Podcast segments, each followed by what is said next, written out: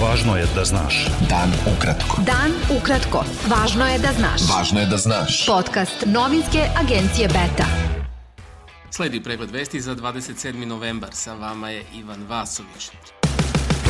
Poslednje 24 sata u Srbiji još 57 osoba umrlo je od posledica infekcije koronavirusom, dok je infekcija potvrđena kod još 7780 osoba. Kako se navodi na sajtu Ministarstva zdravlja, testirane su 22.404 osobe. Svi građani iz Srbije koji imaju simptome infekcije koronavirusom moraće od petka najpre da se jave mesnim COVID ambulantama da bi tamo bila obavljena osnovna diagnostika, najavio je direktor infektivne klinike u Beogradu Goran Stevanović. Radno vreme svih COVID ambulanti u Beogradu produženo je do 22 časa. Epidemiolog Predrag Kon izjavio je da je najviše novo obolelih u Beogradu, u Novom Sadu, Kragujevcu, Pančevu, Nišu i da su koronavirusom zaražena 2434 zdravstvena radnika, od kojih je 66 hospitalizovano.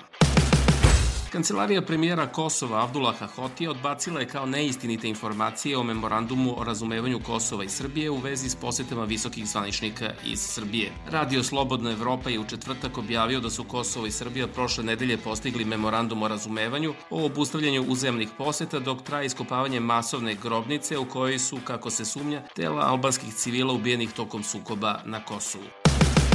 Ministar spoljnih poslova Srbije Nikola Selaković na sastanku Saveta ministara spoljnih poslova Organizacije za crnomorsku ekonomsku saradnju poručio da Srbija nastoji da bude dobar i konstruktivan partner svima i na globalnom i na regionalnom nivou. On je rekao da organizacija treba da bude moderna, efikasna i ciljno orijentisana i da je veću pažnju neophodno posvetiti razvoju i realizaciji projekata, umesto pitanjima unutrašnjeg funkcionisanja same organizacije, navodi se u saopštenju Ministarstva spoljnih poslova.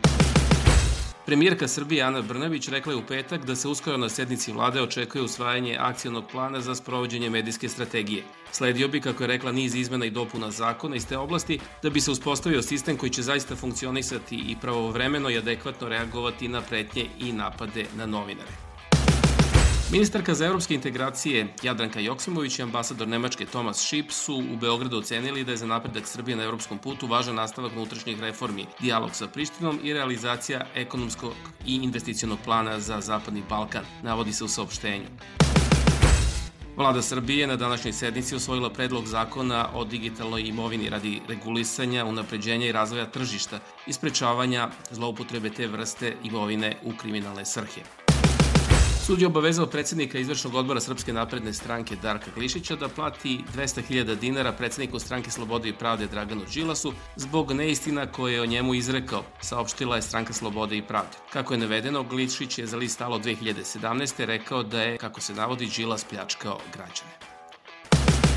Novinar Slobodan Stupar izjavio je da se u petak navršilo 40 dana od objave rata mafiji i s obzirom da je mafija ostala netaknuta, predsednik Srbije Aleksandar Vučić može da tom ratu održi opelu. Stupar je intervju agenciji Beta rekao da Srbijom već godinama vlada mafija i da ne veruje da će se organizovani kriminal svesti na neku razumnu meru kao što se desilo u Italiji. Demokratska stranka je osudila pretnje predsedniku Srbije Aleksandru Vučiću i njegovoj porodici, iako ih po navodima DS-a upućuju osobe koje su davno prepoznate kao Vučićeve marionete.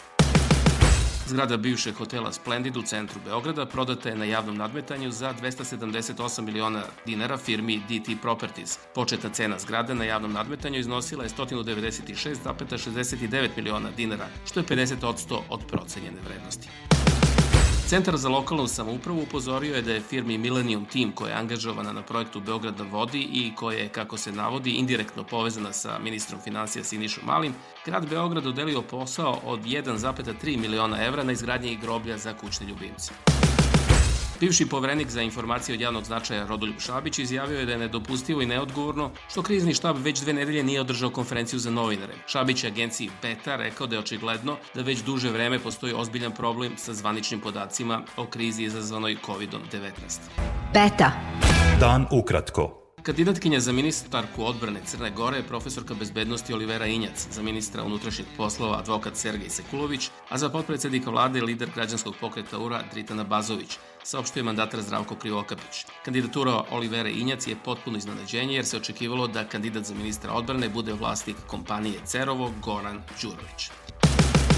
U Hrvatskoj je potvrđeno najviše novo obolelih od COVID-19 u jednom danu, do sad njih 4080, a umrlo je 48 osoba, saopštio je Nacionalni štab civilne zaštite. Ministar zdravlja Severne Makedonije Venko Filipče izjavio je da je epidemija COVID-19 prošle sedmice dostigla pik i da od tada broj novih slučajeva postepeno i blago opada. U Sloveniji je u poslednje 24 sata potvrđeno 1609 novih infekcija koronavirusom i umrlo još 48 obolelih od COVID-19. Vlada je oštre restriktivne mere koje su na snazi već mesec dana produžila za još najmanje nedelju dana. Hrvatski pozorišni filmski televizijski glumac Špiro Guberina, širokoj publici najpoznatiji po ulogama u televizijskim serijama Velo Misto i Prosjeci i sinovi, umro je u 88. godini u Zagrebu, javljaju hrvatski mediji. Legendari glumac je 2018. otkrio da se bori sa zdravstvenim problemima. Slušali ste pregled najvažnijih vesti dana. Sa vama je bio Ivan Vasović. Slušajte nas i sutra. Prijatno. Pratite nas na portalu beta.rs i društvenim mrežama. Važno je da znaš. Dan ukratko. Podcast novinske agencije Beta.